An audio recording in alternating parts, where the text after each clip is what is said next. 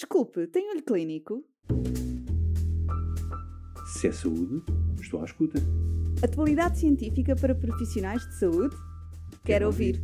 Olho Clínico, o seu podcast de discussão científica. Olá! No segundo e último episódio sobre câncer da mama metastático, vamos conhecer e discutir as estratégias de tratamento na prática clínica que foram abordadas no Congresso da European Society of Medical Oncology em 2021. As opiniões da doutora Sofia Braga, médica oncologista no Hospital Amadora Sintra e Hospitais CUF, e da doutora Berta Souza, médica oncologista da Fundação Champalimont, vão marcar a atualidade e satisfazer a sua curiosidade. Acompanhe-nos! Tens experiência da utilização de inibidores de PARP no contexto metastático? Quais serão as situações em que irias privilegiar a sua utilização?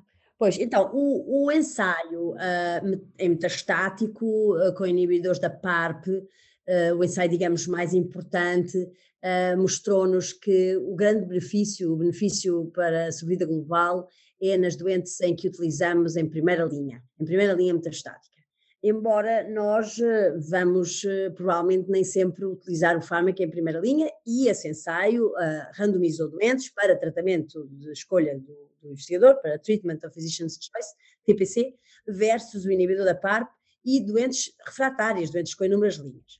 A minha experiência é em duas doentes, foi utilizado numa em linha subsequente após uh, inibidores das ciclinas e na outra que foi utilizada após antraciclinas e taxanos, porque era assim que o programa de acesso me exigia.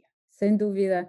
É, é, é que nós também vemos na própria quimioterapia, sobretudo com platinos, o mesmo efeito, não é? É que a deficiência de reparação do DNA depois também se manifesta a esse nível. Isso é muito giro. Eu costumo dizer às doentes, eu costumo dizer às doentes, a senhora sabe porque é que tem cancro mas agora a razão porque a senhora tem cancro também a vai ajudar a safar-se melhor do seu cancro. Neste caso não, não é metastática, é nas neoadjuvantes eh, BRCA.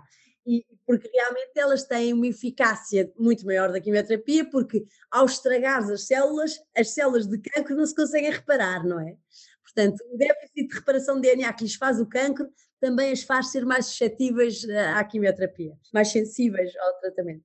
Mudando agora para o tratamentos, tratamentos, seleção de tratamentos em contextos e, e, o maior número de doentes que temos é doentes com doença luminal e é quase uh, um tratamento, faz parte do nosso dia a dia a utilização dos inibidores de ciclinas. Eu já consigo uh, ver doentes com inibidores de ciclinas de 3 em 3 meses, não sei se tens essa experiência de espaçamento, mas uh, uh, consigo vê-las com essa distância e a partir de algum tempo, em, em doentes que já estão há 4, 5, 6 anos de tratamento, não ter nenhuma intercorrência nos três meses que elas estão distantes.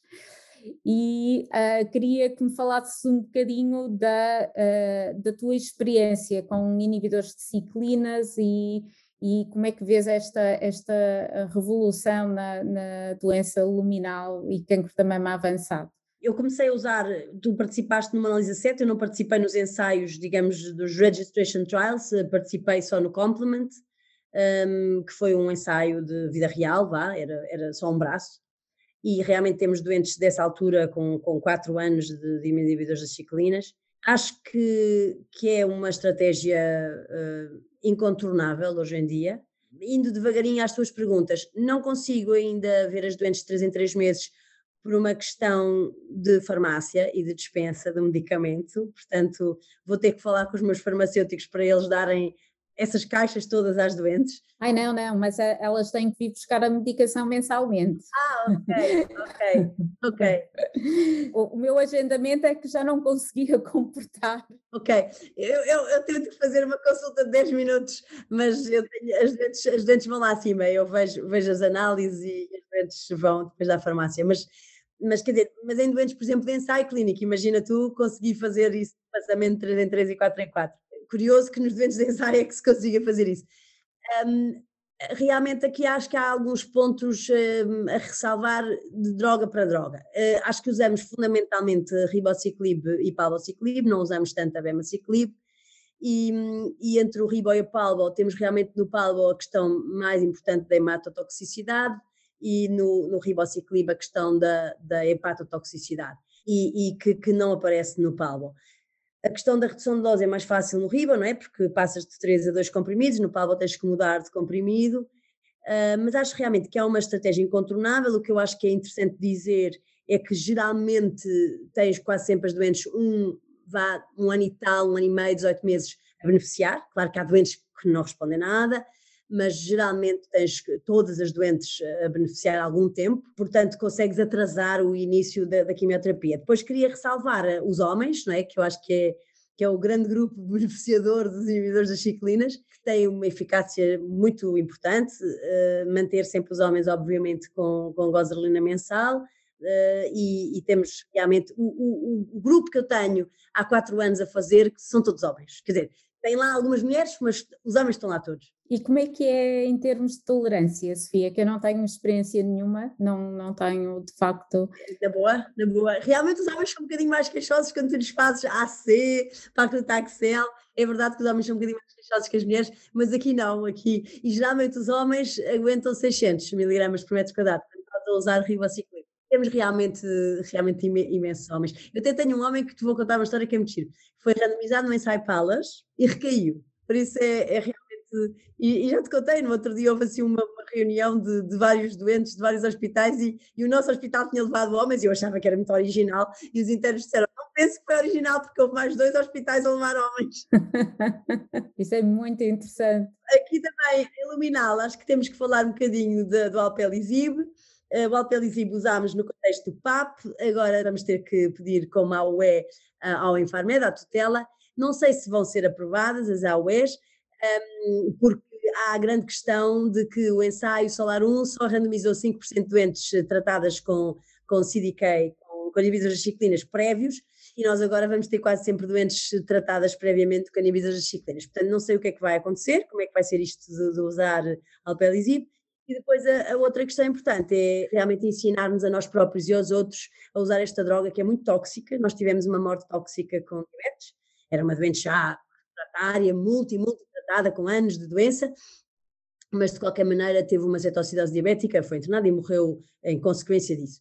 E portanto é uma droga muito tóxica. Tenho uma outra doente que teve mais de um ano a fazer alpelisib, mas perdeu 24 quilos. Uh, porque fez uma dieta estrita, tomou metformina, e obviamente agora também está em progressão e também continua a perder vezes também pela progressão, mas é uma droga tóxica que vamos ter que aprender a, a, usar. Sem dúvida. Eu tenho muito pouca experiência, mas os casos que tivemos aqui na, na instituição tiveram estomatites severas uh, e uh, alguns casos de desistência sem progressão de, de continuar o tratamento ou até de ser proposto tratamento e uh, recusarem pela, pelo perfil de tolerabilidade. E há algum caso em que, ou, ou, quando é que utilizas quimioterapia na doença luminal? E que tipos de quimioterapia? Pois, exato. Usamos geralmente em crise visceral, não é? Quando temos as doentes com, com alterações das provas de função hepática importantes, hiperbilirubinemia, uh, dispneia, etc. A crise visceral mas uh, a maior parte dos doentes não, são, não é em crise visceral que usamos. Geralmente há em crise visceral as doentes pré-menopáusicas, obviamente, com, com muita doença hepática, será, será esse o grupo. Mas o grupo também que, que temos é o, é o, grupo das doentes que fizeram inibidores de ciclinas, fizeram fulvestrante, fizeram uh, ou, ou não, e que neste momento têm que fazer quimioterapia e então eu tenho, uh, e o meu, meu plano é geralmente capcitabina, que os doentes ainda nem sequer percebem bem que estão a fazer quimioterapia, não é? Porque nós já manejamos bem, é tão, tão pouco tóxico, etc. Portanto, há a questão da descamação, não é? De síndrome palmoplantar, da eritrodistocia palmoplantar, e é, e é o fundamental. Uh, depois a vinorelbina também é uma das drogas que uso. Ah, privilegio muito a terapêutica oral, privilegio muito a terapêutica que não faz alopécia, a utilização de, de doxorubicina liposómica depois, uh, sais de platino, eu uso talvez menos do que outras pessoas, mas um, também tenho que me lembrar mais. Eu acho que cisplatino é muito tóxico e a carbo é muito hematotóxica e às vezes estas doentes já têm também um envolvimento medular. Um, e às vezes volto ao taxano, mas é sempre a questão da alopécia, não é? E a questão da neuropatia das mulheres mais velhas. É basicamente isto. Portanto, é basicamente capcitabina, a primeira linha, e depois geralmente vinorelbina e depois geralmente DLP. Sim, e há bocado tivemos a conversar um bocadinho sobre platinos, e, e, a possibilidade também de ser uma das armas de, uh, na doença em, uh, multirefratária, sobretudo se houver alterações das provas de, de função hepática. E se calhar há, há, tanta coisa para se falar de metastático, mas acho que eh, vamos para principais novidades e é, foi impressionante ver Uh, o ensaio uh, na ESMO de tratamento com derrostegano e gostava que me falasses sobre isso e o que é que tu sentiste quando viste aqueles resultados do ESAIR 2. Exatamente, vamos a isto. Uh, a doença R2, acho que temos um bocadinho de dividir um bocadinho a doença tripla positiva da doença R2 pura, mesmo assim a doença R2 pura é uma doença de pior prognóstico, uh, aqui para os mais novos sempre ter muita atenção com o cérebro, na doença R2 pura.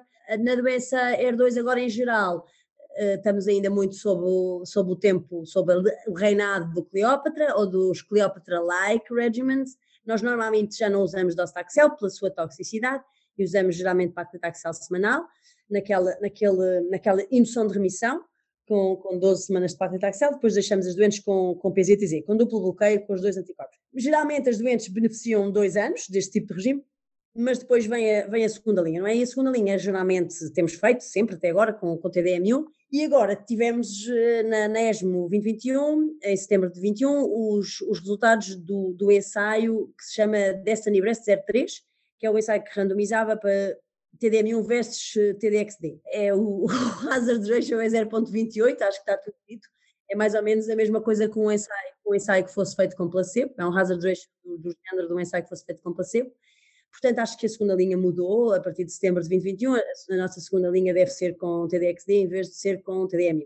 Um, a terceira linha, a terceira linha até agora estávamos a randomizar para ensaios, não é? Randomizámos para o tucatinib, uh, que foi um, um ensaio também, o Air to Climb, um ensaio também muito positivo, não só nos endpoints sistémicos, como também nos endpoints cerebrais, seja de progressão cerebral, seja de nova doença cerebral, diagnóstico de doença cerebral então, na doença ER2 positiva, uh, favoreces com, com, esta panóplia toda de agentes anti-ER2, uh, a partir da segunda, terceira linha, ou pelo menos a partir da terceira linha, sempre um ensaio clínico. É isso? Pois, é, é assim, até agora tenho posto doentes em ensaio clínico, seja no tocatinib, seja no neratinib. Também tive um ensaio de neratinib. Nós não sei se vamos conseguir ter sempre ensaios clínicos abertos uh, para esta população. Também, também houve o ensaio so, Sofia, uh, com margetuximab. O, o, o Tugatinib já não vai fazer agora ensaios na terceira linha, talvez apareçam outros ensaios de terceira linha. Uh, acho é que é importante dizer aqui que, que provavelmente o, o Lapatinib e, e o Neratinib vão, vão ter uma, uma utilização muito limitada com, com a chegada do TDXD há alguma diferenciação em termos de radiologia no teu hospital, hum, de radiologistas com mais experiência nas doenças intersticiais pulmonares, ou é algo que agora vão começar a aprender ou a, a tentar a coordenar com a utilização de Errostecan? Boa, boa ideia, obrigada. Tínhamos planeado falar da, da questão do interstitial lung disease, do ILD, um, ILD, vamos então falar um bocadinho do assunto.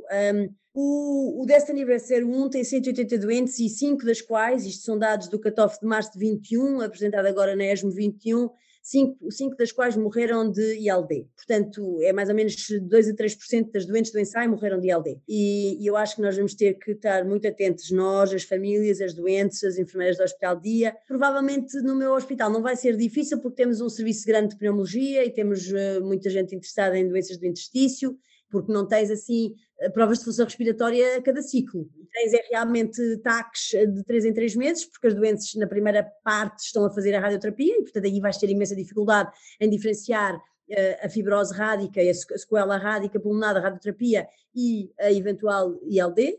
Portanto, acho que vamos, vamos usar TDXD, mas vamos ter que ter imenso cuidado com a questão da, da ILD. E agora para finalizar, quais são os hot topics nos tumores triplo negativos? Neste setting metastático? É chorarmos, é, é darmos as mãos uma à outra e chorarmos as quantidades de miúdas com menos de 40 anos que morrem por ano. Continuo a não estar assim muito convencida que haja muitos hot topics. Não sou uh, uma, uma fã da utilização de inibidores de checkpoints imunes, sejam eles anti-PD1, sejam eles anti-PDL1 nesta população, porque as doentes em que utilizei não tive ensaios clínicos abertos e as doentes em que utilizei foram doentes, foram doentes refratárias e, e não tive benefícios, não vi benefício mas obviamente que testamos o PDL1 e obviamente que usamos, uh, mesmo em, em AOE, o que seja, usamos. Ainda uma grande utilização de quimioterapia nesta população, quer dizer, uma, um rely, dependemos muito da quimioterapia. Uh, utilizo muito, aqui muitos sais de platino, uh, volto a utilizar taxanos, geralmente os taxanos precisamente com, com os inibidores de checkpoints imunes, um, agora há este new kid on the block que vamos todos uh, fazer um esforço para aprender a usar, que é o sacituzumab govitecano. Uh, portanto, o paper parece, o, o, a publicação no New England Journal of Medicine parece muito interessante, não é? Uma diferença grande de sobrevivência, uma diferença de, de, uma magnitude grande de vários meses, mais de seis meses de diferença para, para o treatment of physician's choice. Não está ainda muito disponível, está difícil de ter acesso e há um outro uh, anticorpo, antitrop2, que é o datopotamab deruxtecano, portanto é também um deruxtecano, mas desta vez com, com o monoclonal antitrop2, e, e, portanto acho que esse vai ser, vão ser assim as, as drogas que, que nos vão motivar em, em 2022 nas doentes uh, triplas negativas. Continua a ser um grupo de doentes que, que morre muito e dura muito pouco, porque as R2 morrem, mas duram. E, e estas doentes morrem rápido, não é? Morrem aos, aos dois anos, geralmente sempre aos dois anos, nunca aos três anos. Sim, de facto eh, é bom existirem todos estes biológicos novos, mas eh, ainda não sabemos muito bem, eh, ou seja, aquilo que alguma eficácia, mas não uma eficácia ainda muito marcada e, e era bom termos mais biomarcadores preditivos da resposta aos tratamentos. Adorei esta conversa, Sofia, e. Eu também. Vemos em breve. Vamos a mais vezes. Exato. Obrigada. Se é saúde, estou à escuta. Atualidade científica para profissionais de saúde? Quero, Quero ouvir. ouvir. Olho Clínico, o seu podcast de discussão científica.